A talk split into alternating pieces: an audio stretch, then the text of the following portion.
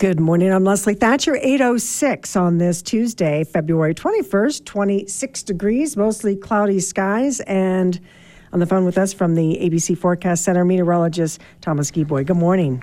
Good morning, Leslie. Happy Tuesday. Uh, for anybody that's going to be getting out on the roads today, things are looking mostly calm right now. But like we talked about yesterday, we have one of, if not the strongest winter storm system that is going to be moving in. We're already starting to see some valley rain and mountain snow in the northern portion of the state. But for Park City, we're expecting exclusive snow. The daytime high will climb into the mid 30s. But once the cold front moves through, the temperatures will be trending downwards throughout the second half of the day. And the chance for snow really ramps up once we get into the second half of this morning into the early stretch of the afternoon. And it's more or less a 100% chance that we're going to see snow. And then during the daytime hours, we could pick up three to seven inches of snow, which means for the morning commute right now, things are looking pretty good. By the evening commute tonight, that could be a completely different story. Winter storm warning for the Wasatch back goes into effect at two o'clock this afternoon and will continue through Thursday morning at 5, which means this is going to be a long duration event. So we could see some healthy accumulations in the daytime hours today. And then into tonight, snow is expected to continue. The overnight low dropping to 12 degrees, and we could pick up maybe around a foot of new snow tonight alone, which means the Wednesday morning commute could be awful in Park City might be a good idea to plan ahead. You're going to need to give yourself plenty of time if you have to be out on the roadways. UDOT and the National Weather Service discouraging folks from traveling starting tonight through tomorrow morning.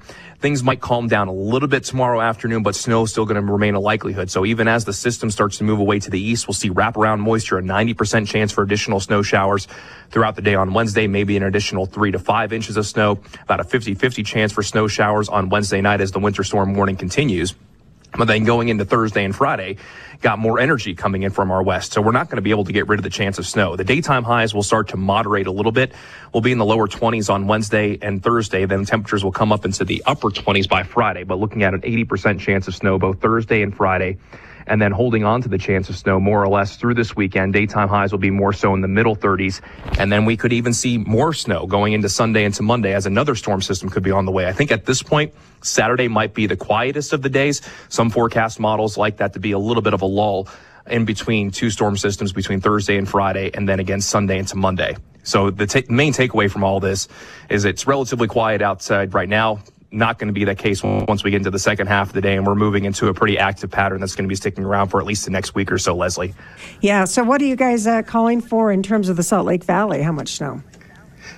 The Salt Lake Valley, we're ex- at this point kind of expecting between 6 and 12 inches of snow, but if the bands of heavy snow set up and we kind of see the system stall, there will be potential for over a foot. And I think that we could see maybe even upwards of a foot and a half on some of the benches if the snow really pans out. So that potential is there that we could see maybe even over a foot for some spots along the Wasatch front. And which means, and for the Wasatch back, I think through from now through maybe early Thursday, we could pick up between one to two feet of snow total. Okay. Well, safe travels tomorrow morning as you get there right in the middle of it all. all right, likewise. yeah, thanks. And with a look in the backcountry on the phone with us from the ABC Forecast Center, we've got Nikki. Hi, Nikki. Morning, uh, UAC Forecast Center. But um, oh, yes. snow, yeah. Um, snow surface conditions obviously have greatly improved over the last few days um, with the new snow, and they'll just continue to improve. Uh, out of the wind zone before this new snow comes, you should still be able to find some soft riding. Uh, yesterday, there was multiple human-triggered avalanches reported in the backcountry. The majority of these were just uh, shallow slabs of wind-drifted snow that failed on the old snow interface.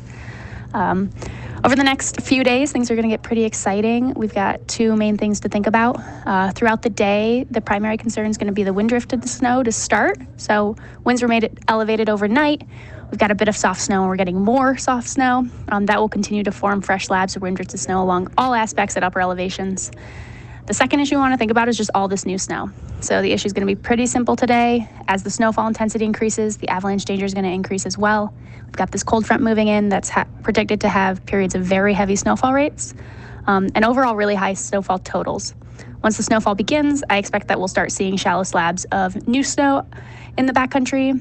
With the generally warm temperatures, these might be rather cohesive, but we could likely see both types of new snow avalanches, so both soft slabs and fast running sloughs. The sensitivity of this new snow depends largely on the rate of snowfall. So during any periods of high snowfall rates, so two inches an hour or higher, avalanches are going to be more likely to trigger. Um, those periods of higher snowfall rates are possible later in the day, so after 3 p.m. But pay attention to changing weather. So if the snowfall rates come in faster, um, avalanche danger is going to increase. Today, we've got an overall danger rising to moderate this morning, but it could spike to considerable by this afternoon during those periods of heavy snowfall.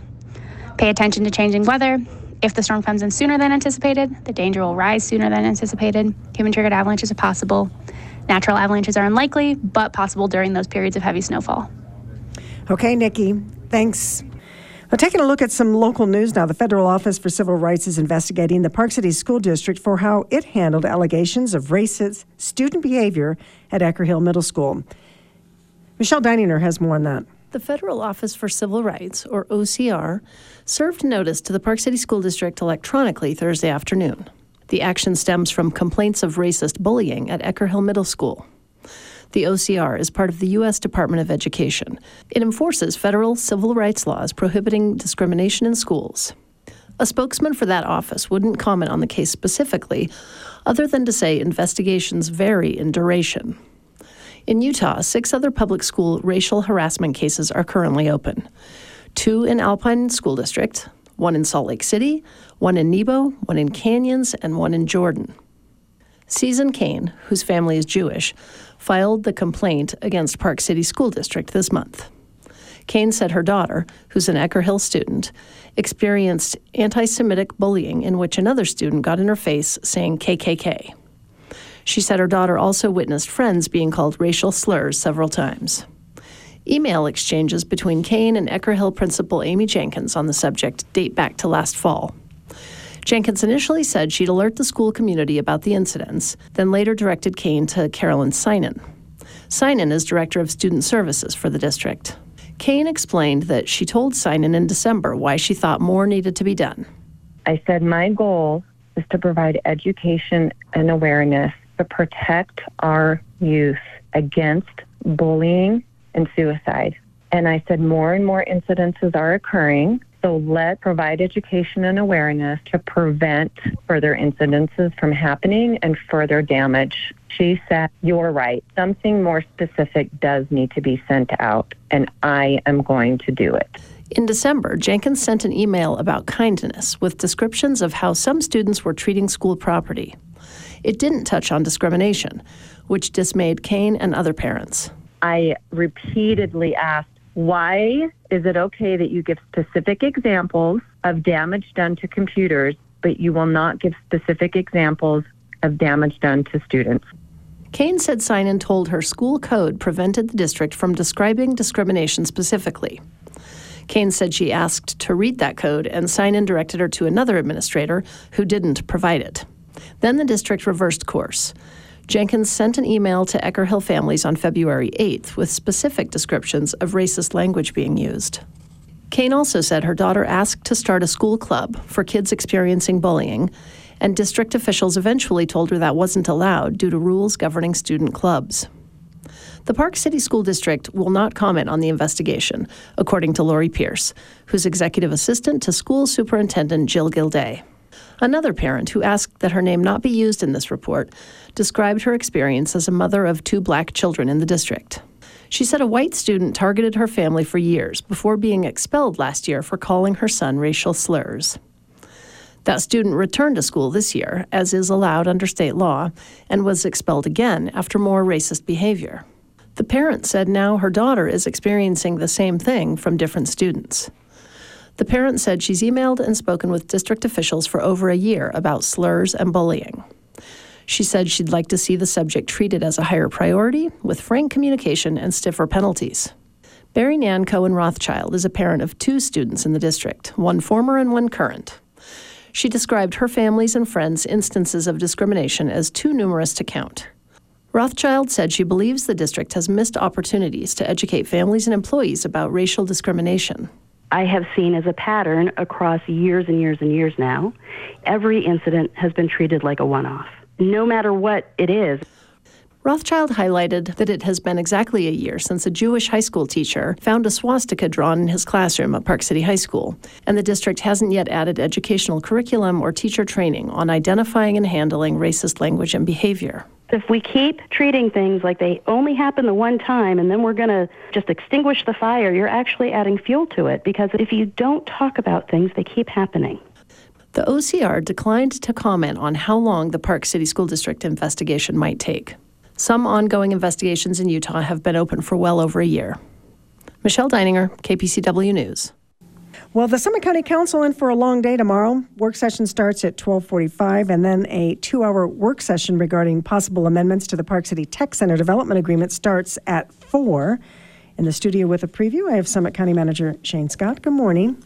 Good morning, Leslie. Thanks for having me. Yeah, so you've got what all of 2 weeks under your belt. How's it going? Yeah, today's uh, week 2. It's going great. It uh, it was it's been interesting to be be thrown into a, a new position uh, in the middle of the legislative session, but uh, it's been great. Really felt uh, very welcome by, by everyone I've met, and it's been wonderful to meet meet some of the employees and, and work with the council so far. Yeah.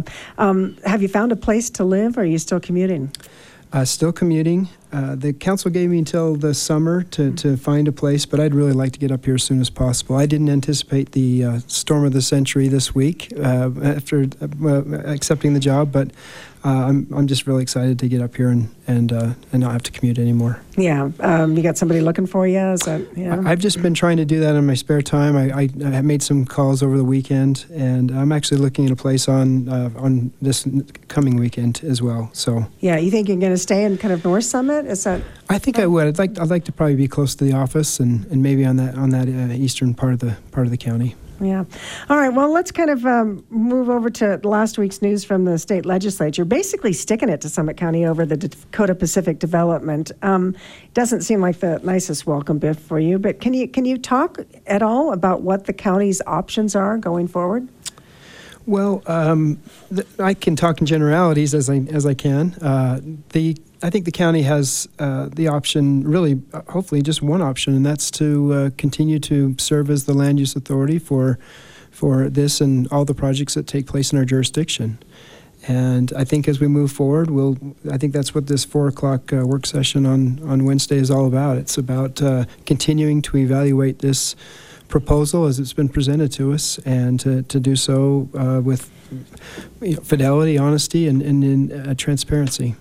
Yeah, um, I was going to ask. I mean, do you even have anything to discuss at four o'clock in the afternoon? I mean, it sounds like it's a done deal. Well, I, I think that we do, and um, there's there's a lot of moving parts, and, and when you have a legislation like SB 84 that did pass, I think it does uh, lend itself to having some discussions about what does this mean for us. But I think at this point we're just not sure. And uh, there's probably some people that believe that that has taken that decision out of our hands, and there's some people that believe that uh, it, it, doesn't do much at all. So I think uh, as we continue to focus as a county and as an organization on what we can do to to um, to properly vet out this this proposal, I think that's where, where our focus should be. So, did the county even have any time to get a hold of our, our state lawmakers and, and, contact them before this bill was passed? Well, uh, I think in the way that it, it did, it was one bill. It was a House bill at, at the beginning, and then it was substituted uh, in, in short order. And I think between those two um, two bills, we didn't have a lot of time. The bill, the Senate Bill 84 passed in the House. I think it was 71 to zero. So um, I think there are some folks that would have liked to know more about it before they voted for it. But uh, yeah, uh, I mean, the county's been tracking the legislature closely. I, I, mean, I guess, and it's like we're trying to understand how does something like this happen without even the opportunity to make a case for why it shouldn't happen. Right. And that's, I guess, that is the, the legislative process too, because it was HB 446, and we had spoken with uh, many of our uh, elected officials down there in the legislature about that bill. And of course, we've known this bill was on the on the uh, on the docket since the beginning of the session, so it's always been out there. It just hadn't dropped yet.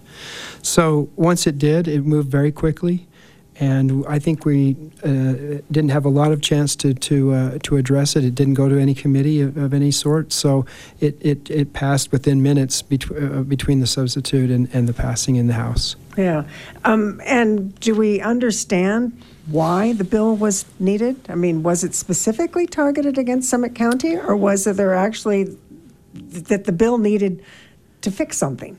Well, as part of the bill, uh, the the uh, SB 84, before it was substituted in with 446, it, it addressed some of the HTRZ uh, changes, some subtle changes, and I don't even think that some of those changes weren't weren't uh, weren't good changes. Uh, I think with most bills there are good and bad parts of it, and so it makes it hard for people to. Uh, come out against a bill when they there are some provisions that they, they agree with. So in this case, the HTRZ might be a great tool for not only Summit County but other other jurisdictions in Utah to use, and we're looking at that closely, and and we, we would like to have that as a as a as a quiver in our in our uh, an arrow in our quiver. So that's something that we're looking at. This bill does change that a little bit, but um, but it also did some some harmful things too. So it's it's a, a, challenging thing when that happens. Yeah, reading through the staff report, it says that the bill disqualifies Summit County's moderate income housing plan, meaning that the county is no longer eligible for what are called TIF dollars, the Transportation and Transit Infrastructure money. So does that mean that the state can renege? on the $30 million that it awarded Summit County for the bus rapid transit in last year's session there on 224? That, that's certainly the concern. And uh, I think, w- depending on who you ask, the answer may be yes and it may be no. Uh, I think we're on pretty pretty solid ground that that uh, a lot of that uh, didn't take place in a, in um, open and transparent manner, and that we have a lot of good uh, arguments about that. Uh, of course, we don't want to affect High Valley Transit. That's a uh, it's a gold jewel up here. It works so well. The legislature knows that. We have some opportunities to speak with some of the House leadership and Senate leadership over the next uh, couple of weeks before the session ends, and that's what, one thing we're going to mention is is don't harm. Um, a very valuable service to our community uh, just because of a, a, a development gone awry. Yeah. So explain. I mean, did the county include the HTRZ and the moderate income housing plan that it filed last year? Y- yes, it's my understanding we, we did include it. We didn't do it it wasn't done, but it was included as a possibility. So a lot of that modern income housing plan is what can we do now and what can we do in the future to to uh, address uh, housing affordability. And we did have the HTRZ as a possibility and, and had, had put that in our modern income housing plan. And we had received uh, feedback from Workforce Services, which is the uh, jurisdiction that does address those moderate income housing plans, that we were in compliance. So we felt good about what we submitted. I think the deadline was October 1st of last year.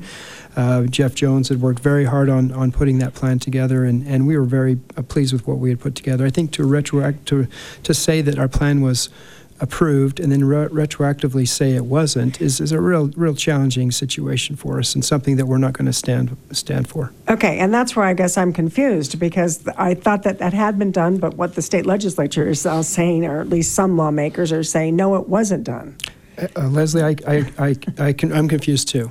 I don't understand how that can happen, and and I apologize to address your other point there may be other jurisdictions in, in the state that are affected by Senate Bill 84 and a general provision, but there is something in there specifically for Summit County. It, it talks about a, a, a county of the third class with a with a transit district in a certain location, and it's just it doesn't say the word Summit County, but it uh, it's it's very clear what's what's going on. Yeah, and certainly as we know, and probably you're finding out pretty quickly, when we talk about moderate income housing, especially in the Snyderville Basin, um, I think most places in the state that would be expensive housing. No, I mean, so so what? How is how does moderate defined. Yes, I, I, I, I, can't remember exactly the, the de- definition. It takes your um, your your incomes and, and and you're right. It's very different here. I, I don't know if modern income housing is even in, in the it's, it's probably in the millions still here. So talking about what's really affordable and what is moderate are, are obviously two different uh, two different definitions. Yeah, I guess that's what I'm wondering is like is Dakota Pacific are they really proposing moderate income housing? Right. right. And and I and I and I know it's it's diverse housing, and and they there were some. Uh, deed restricted affordable units as part of their proposal, which is which is a, a good step. I mean, that's that's really what as, as, a new person to this county, as a new person to this organization, what's really been sad and frustrating to me is I see a council here dedicated dedicated to workforce housing, dedicated to truly affordable housing, not just diverse housing, uh, and to to you know, I, I came from an, from a from a city down the, on the, along the Wasatch Front where we have down there we had mostly half acre lots and single family residential, and we were very wary to to uh, to uh, put um, diverse housing in in that city, and that's actually where the Speaker of the House lives, and it's a wonderful community. It's great, but but I see a council, uh, county council up here that is dedicated to workforce housing and to, to being part of the solution.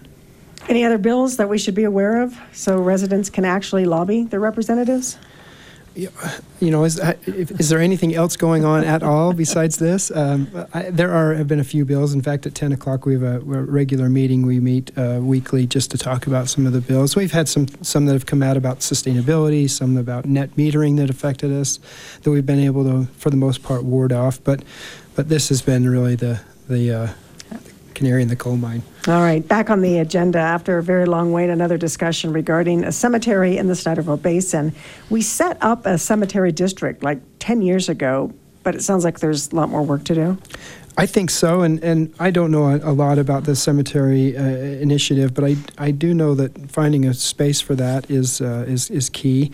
And we have some. Uh, what, what's really wonderful about Summit County to me is we have residents that really get involved, and I think when you have a resident that takes that initiative and, and works with the with the county staff, we can we can really do some amazing things. Cemeteries are interesting. They're they're, uh, the way people are, are choosing to be interned these days is, is really changing with uh, with the times, and and so uh, a cemetery would. Um, my understanding is that Summit County residents aren't allowed to be buried in the Park City Cemetery, and so that's probably the the main issue. But uh, it's an interesting project, and we'll look forward to, to hearing more about it. All right. So, um, looking through the staff report, we need to adopt a governing ordinance, appointing appoint a board of trustees, find a location, as you mentioned, and um, also find out how we operate and maintain a cemetery. Um, what I think I read is that it would require a property tax increase, but voters would have to approve that? That's not something the county could just do on its own as the basic operation of the county? Um, I, I actually am not sure about that. I, I don't know uh, about the, the reason why that might be the case, uh, but uh, obviously it would cost a, a, a significant increase in, in budget yeah. funds in one way or the other. I know that uh, 10 years ago we looked at where a cemetery might go, and there is open space just to the south there of, of Dakota Pacific. It was found that it was too rocky, I think, at the time, but maybe a, a good statement to make if Dakota Pacific does move forward. Um, let's see, the council held a strategic planning retreat last month, and staff's come up with a framework called Community Indicators and Benchmarks for the overall approach to the county's annual work plan, plan rather than just listing um, separate strategic objectives. Um, what's next with this? Do we need to hold another planning session or? I, I, I don't think we do on this on this. If you look, uh, I think some of that is is up for approval as well. And uh, this has been uh, Jana Young's um, uh, effort, and she's done a wonderful job in in in really trying to get the council to give to prioritize what are their needs and what is the staff able to do in a yearly basis with with uh, with those with that vision and with those needs. And of course we all have finite time uh, resources. So um, as as things change when we have something else the council wants to do, we can go back to this plan and we can reevaluate it and say what what what what are we moving down on the list and what can we move back up on the list. And I think it's a great way to go about things. Again, I'm I'm new to this. Um, the 20th of January was our was our uh, strategic retreat, and that was the first day I really got to be there and be be there with the staff and, and the council. I hadn't even started yet, but I but I took a day off and was able to come up and, and be part of that at the campus library. Oh, okay. So you were part of that. We, we don't need to hold another one just so you can kind of understand some of the issues. Right. Okay. Uh, let's see. Anything else you want to mention?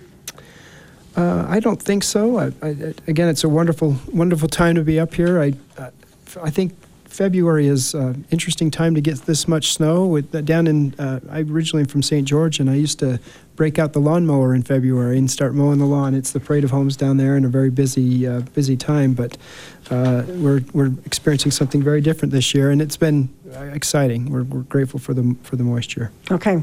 All right. Appreciate your time. Thank you, Thank Shane. you, Leslie. Shane Scott is Summit County Manager. Well, the Utah legislature is uh, finishing the final few weeks of its 45 day session. On the phone with an update, I have KUER political reporter Saige Miller. Good morning, Saige. Good morning, Leslie. Let's start with uh, abortion. A bill titled Abortion Changes passed the House uh, last week. Tell us what this is going to do. Yeah, so this is where the legislature really kind of shifted from being pretty low key to going right in the face of abortion, these controversial controversial bills again. So HB 467 is sponsored by uh, Karianne Lisonbee, and it passed out of the House and is on to the Senate. And it act the language for the bill actually dropped on Valentine's Day, and the next day it was scheduled for a hearing. So they were very, very rapid. And essentially, the highlights of what this bill does is first and foremost, it would seize all operation of abortion clinics clinics come the beginning of January of 2024. It also would allow uh, abortions to only be performed in a hospital setting or state approved clinics. Um, the hospital, the definition of a hospital for this bill is very, very broad, and that was essentially Karianne Lisonbee's um, determined or her argument against people saying that uh, hospital abortions are incredibly cost prohibitive um, and can be very dangerous in some settings. So she was trying to strike a nice balance there. But additionally, it makes a clarification when it comes to who is allowed to not file a police report in terms of uh, sexual assault if they want to obtain an abortion. So prior to the original language, I mean, the original language in the bill said that 12 year olds and under were allowed to get an abortion and not report it in terms of sexual assault or, or incest. It was just presumed that they were assaulted. Um, so therefore they could obtain this procedure. They have lifted that age to everybody under 14 can go through this process process without um, having to report it to police. But anybody over the age of 14 must go to the police, report their incest or assault in order to obtain an abortion. Um, and that's because in the state of Utah, 14 is the age of consent. So what exactly this means is I, am assuming it might go through a little bit of changes when it heads to the House. Um, we've seen legislation that passed like the Utah abortion trigger law. This is really kind of just codifying a lot of the language and specifying um, what doctors can, what procedures they can, uh, like what, in, in, what scenarios are they allowed to perform an abortion.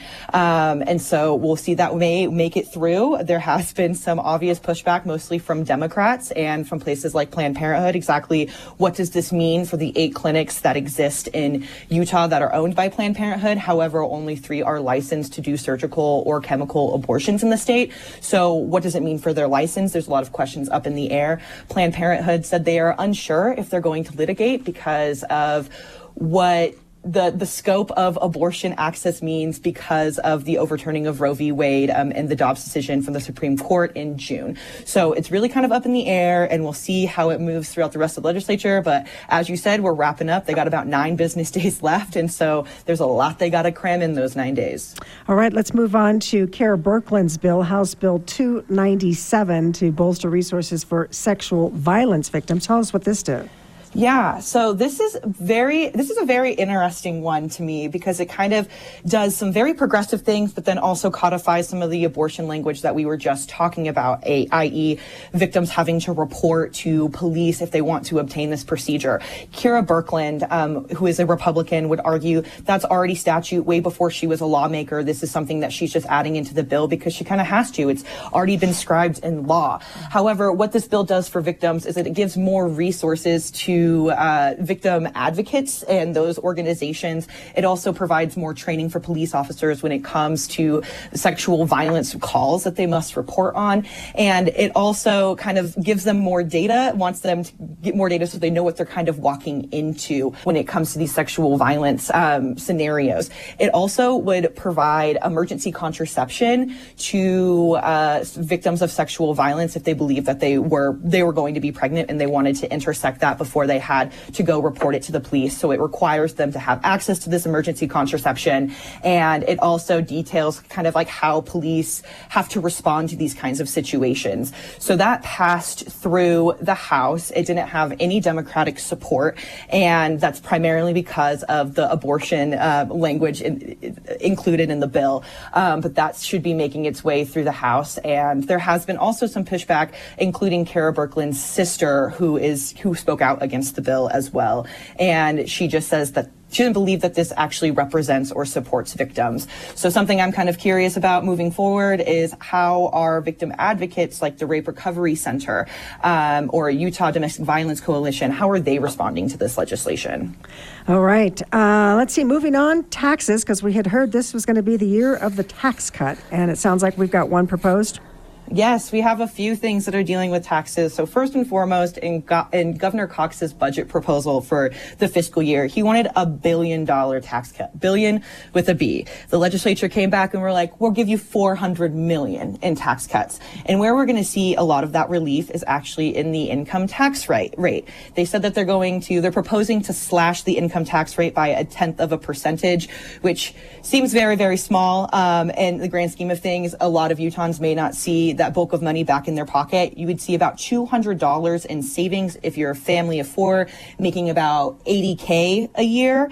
Um, and you're supposed to, they said that there would be a 22% um, tax cut for low income families. Um, there's been some reports that say on average, a Utah would see about $17 extra in their pocket a month.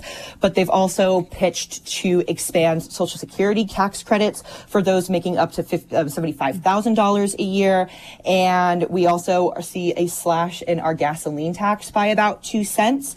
Um, however, I think where the bulk of the debate that is most fascinating is that the Utah legislature has signaled that they are open to getting rid of the sales tax on food, which is something that primarily uh, lawmakers on the west side of the Salt Valley have been pushing for very hard. There's been some kind of debacles with it. I believe in 2019, the Utah legislature tried to ha- I mean hike the sales tax, and uh, there was a referendum a bunch of people got on board and were like, we don't want to pay more on more sales tax on food. And they have been hesitant to reduce it or do away with it because it is a steady revenue stream and they can use that money uh, for other services that can't be used through income tax. Um, but there's a negotiation on the table. In order for the Utah legislature to do away with the food sales tax, they want a they want to change the Utah constitution to allow them to expand how they can use federal I mean how they can use the state income tax. Right now the Utah constitution says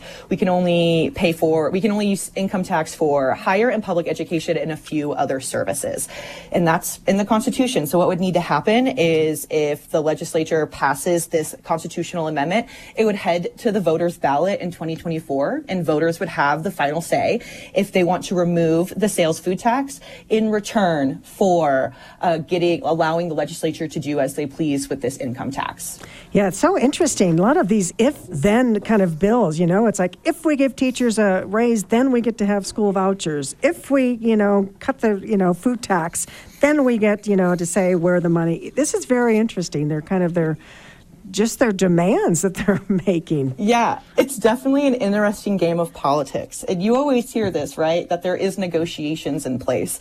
They usually want a quid pro quo.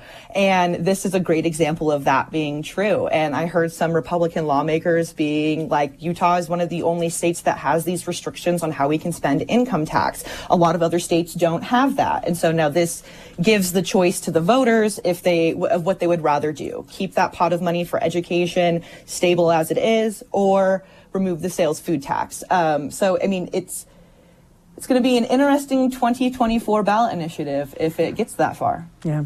Um, let's move on. Uh, kind of a bill out of the left field uh, magic mushrooms. A bill would require um, a pilot program to study the medicinal benefits of uh, edible mushrooms. Tell us about this. Yes, so this is backed by Luz Escamilla, a Democrat senator, and it essentially, as you said, would create a pilot program where about 5,000 Utahns could participate in order to study the medicinal benefits of psilocybin or hallucinogenic magic mushrooms.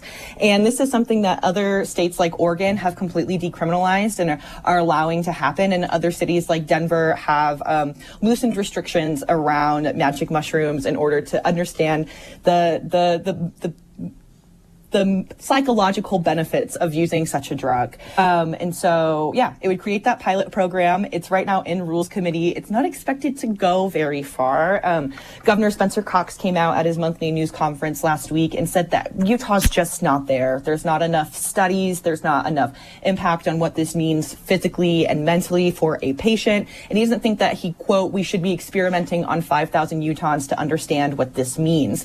And so he says, you know, He'd rather it not happen, um, and would rather wait for FDA approval of the of the program and of the the medical use before he before he signs off on it. Um, he said we got there with medical marijuana, so there's no reason why we can't get there with magic mushrooms. Just not today, not this year.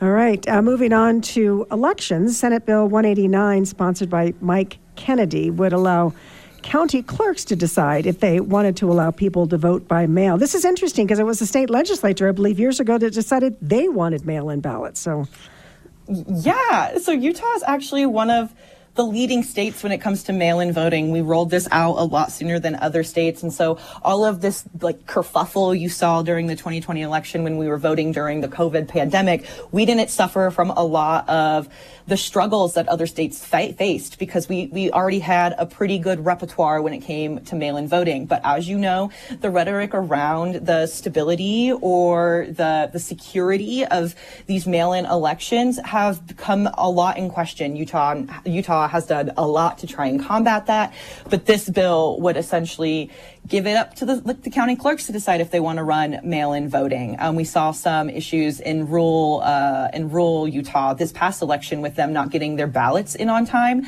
um, from the printer in Vegas, and so that kind of also caused a kerfuffle. But there is some county clerks, like in Salt Lake County, they're going to continue mail-in voting, but it is questionable for other counties like Utah County, where they have a county clerk that's a little bit more skeptical about mail-in voting. I am very curious if this bill is going to gain any traction whatsoever. Um, and we haven't really seen a lot of election related election related bills this year. But that bill from Mike, Mike Kennedy, who is also the bill sponsor behind SB 16, which banned gender affirming care for transgender youth, um, is in Rules Committee. So that could be up today, could be up tomorrow, but they got nine days to figure it out. Okay. Also, House Bill 393, sponsored by Jordan Teuscher, would change how candidates qualify for a primary election. Tell us about this. Yes, this is a bill that has been resurrected a few times and usually dies, but this would change the way that uh, a, a, a candidate can make it onto the primary ballot. So right now we're on a convention system. Delegates um, of that party decide who they want to be their number one leader. So what this uh, bill essentially says that if delegates if, can, if a candidate can get 70% of the delegate vote at a convention, they head straight to the general election ballot. They get to skip the primary.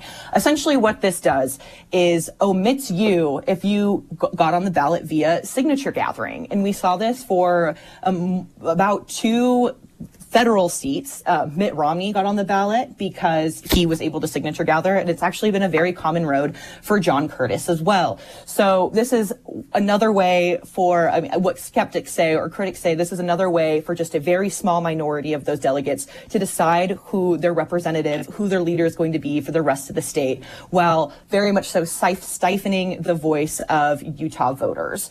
And so we've we know that it's still House right now. I mean, I mean, it's in the, it's in the rules committee. It's in in a going it's going to committee. That's what I meant to say. And we have heard some speculation from some lawmakers that they're just not really down with this bill and think that it might cause more harm than good. Uh, but it is something that the Utah GOP has been pushing for for a minute. So I am sure this one's going to be a very lively debate, Leslie. Yeah, finally, um, and I know you don't know a whole lot about it, but Senate Bill 84 is what the talk of the town here in, in Summit County. I mean, basically, what it it did was force the approval of the uh, Dakota Pacific Development application that already has a development agreement without going through local planning channels. Um, I, I guess are there any examples of this happening anywhere else in the state? Because it seems like it's like the second time the legislature has had its way on Summit County land use decisions. Yeah, so this one was actually very interesting to me when you sent it to me. I started Googling it, started looking it up, and it does seem to signal a shift about what Utah is doing when it comes to zoning laws. And there does to seem to be kind of a little bit of a disconnect. The development of HTRZs is something that the majority of GOP have painted as a positive step towards affordable housing, something that so Summit County is no stranger to, and neither is Salt Lake County where I live. And so a lot of people in the urban areas, specifically the lawmakers here, are big, big fan of it. But I did look at that language that was added last minute um, by Representative Casey Snider, and it does seem very targeted. Um, and so what I am like kind of envisioning or seeing kind of heading down the pipeline is the governor signaled at his press at his news conference last week that he is kind of supportive of the state government stepping in and building more zoning laws and creating more zoning laws in order to increase housing supply because there is that argument the more supply you have it'll drive costs down and so he applauded California for essentially stripping zoning rights away from local governments and placing it in the hands of the state legislature. And this may be a first step of them doing that. I do know that um, Representative uh, Senator Winterton said that he had concerns over the government overstepping and doesn't want them to intervene with local authority when it comes to zoning because this is something that just historically hasn't been done in the state. Um, and nobody really had an answer to that. Uh, they didn't say this isn't, isn't going to happen anymore. This is just a case in order to build more housing dirt, like towards um, uh, transit zones and to make it more affordable. But the other aspect to this, Leslie, is there is this question of will these actually create affordable housing, especially in the areas that are most needed? And Utah doesn't have any law against that. They have they have incentives. They say, hey, developer, if you make some low income apartments, we'll help subsidize that. Uh, however, there's no limit. You know, um, the as long as the rent is cheaper than the market rent, that's considered affordable housing. So it's going to be definitely a question to see if that actually follows through. Um, and Nate Blouin, who is a Democrat from Salt Lake County, said that there was some concerns with Summit County um, and wants to know if this will actually provide affordable housing. Um, and so that goes back to this very same question. But Nate Blouin ended up voting yes for it because to a lot of other urban lawmakers and a lot of other urban cities, this seems like a pretty good idea. Okay, appreciate uh, you looking into that for us, Saige. Thank you. Yeah, thank you. Saige Miller again with KUER. Well, the independent film, The Year of the Dog, will be screened in Heber City next month as a fundraiser for Paws for Life Utah. On the phone to tell us a little bit more about this, I have filmmaker Rob Grabow. Good morning. Hey, good morning. Good morning. Yeah, so tell us a little bit about yourself, Rob. Are you are a local or a Utah or? I, I'm actually from Montana, so my mom's family's uh, been there. I think going back to the 1870s, 1880s. Um, so we shot and made the film actually in in Montana, just north of Yellowstone. Okay, so what about the film, The Year of the Dog? What's it about?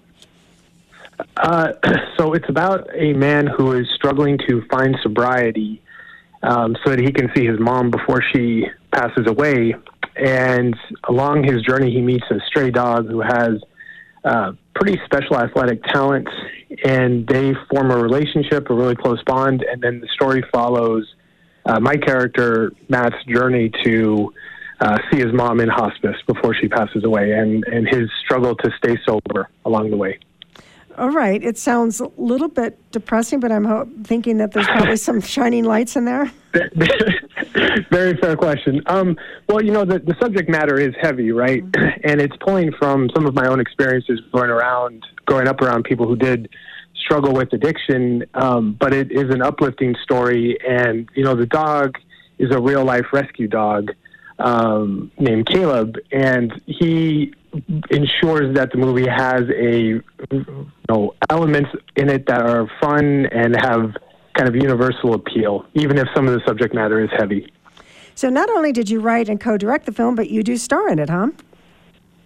Yeah, I decided, I decided to take a shot at it. You know, um, no, I, I, I, do all of those roles, and um, you know, I think with any kind of small independent film, um, like this, you really rely on a team, and so everybody um, kind of wears multiple hats. And so I was just no different in that case. Yeah. Um, and I heard just yesterday that the original date for this film to be screened was set for February 24th. It's been pushed back. At this point, do we have a date in March? We were tentatively slated for March 3rd um, in Heber City, but we may we we found out that we're going to also be opening at the Megaplex 18 in Thanksgiving Point, and uh, when that happens, we'd be donating a portion of those proceeds um, to Paws for Life. Okay, so um, how, tell me how how did you hook up with Paws for Life to make this happen? Well, so because Caleb is a is a rescue in real life, we realized that there was a really nice opportunity to bring awareness to rescue animals generally because he was passed between homes um, because they kept saying that he was too much dog and he was too energetic. And, you know, he was, you know, Siberian Huskies are very high energy. And those characteristics are, they read beautifully on camera. And so the theme, the, the theme of the movie is about connection and kind of feeling seen when we're going through difficult circumstances.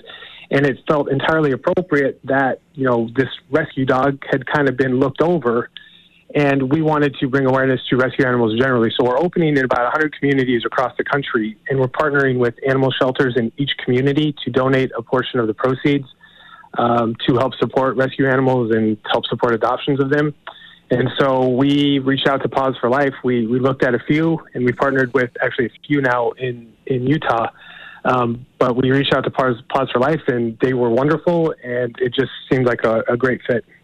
Okay, so um, you'd mentioned megaplex, and then still to be determined whether or not it's got a, a local screening. Then. Yeah, I think I, we're, we're still slated for a local screening. The only the only catch is, you know, uh, Ant Man, Quantumania came out. It did, you know, quite well at the box office, and um, I think, you know, sometimes understandably, you know, films can get kind of pushed back or, or bumped depending on performance of, of the other film. So it'll just it, it it'll just kind of depend on what happens early next week, whether or not we play March 3rd or March 10th. But we're still we're still planned and hopeful for that. Okay, well then we'll make sure to, to get that word out then when that date has been determined. Anything else you want to um, tell us about? I mean, I guess just tickets then would be available right at the box office, or would there be a kind of a pre, you know, I mean, have to order online first?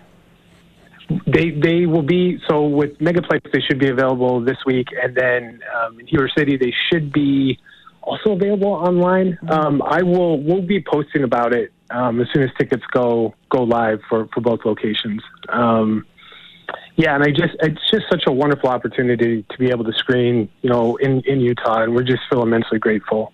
Um, so I just want to say thank you for for the opportunity. Okay, well, I appreciate your time this morning. Thank you. Okay, yours too. Thanks. Yep. That's again filmmaker Rob Grabow with the film The Year of the Dog. Well, Park City Mountain told some part time workers that they're no longer needed this season, but then the resort backtracked, saying that that message was a mistake. KPCW's Parker Malatesta explains. Park City Mountain Flex employees were told this weekend that a slow season and new budgetary restraints mean they're no longer needed at the resort. KPCW received a copy of the message a manager at Legacy Lodge sent to part time employees who work one to two days per week with adjusting hours. Many are locals who have worked several years at Park City Mountain, and several told KPCW they enjoyed the benefits the resort offers, which include a free season pass and a 40% discount at Vail Resort's owned retail stores. The message from the manager also said that workers may still be needed near the end of the season. Park City Mountain spokeswoman Sarah Huey said the message was sent by mistake and is inaccurate. She said they will send a correction to the employees who received it and invite them to pick up work shifts. She called flex employment a mutually beneficial arrangement that provides benefits to workers while helping the resort reach proper staffing levels during busy times. In addition to flex workers, the resort also employs workers on J1 visas who travel from foreign countries to work for a few months. Those working under a J1 typically start working in December and leave the area in mid March in order to travel before their visas expire. Huey confirmed that in some departments, J1 visa workers are able to leave the resort earlier than they originally planned if they would like to, but it is completely voluntary. She emphasized that the resort's staffing needs vary throughout any season and they adjust employee hours based on those needs. Parking reservations at Mountain Village maxed out Saturday and Monday during the normally busy President's Day weekend, but not on Sunday. Parker Malatesta, KPCW News.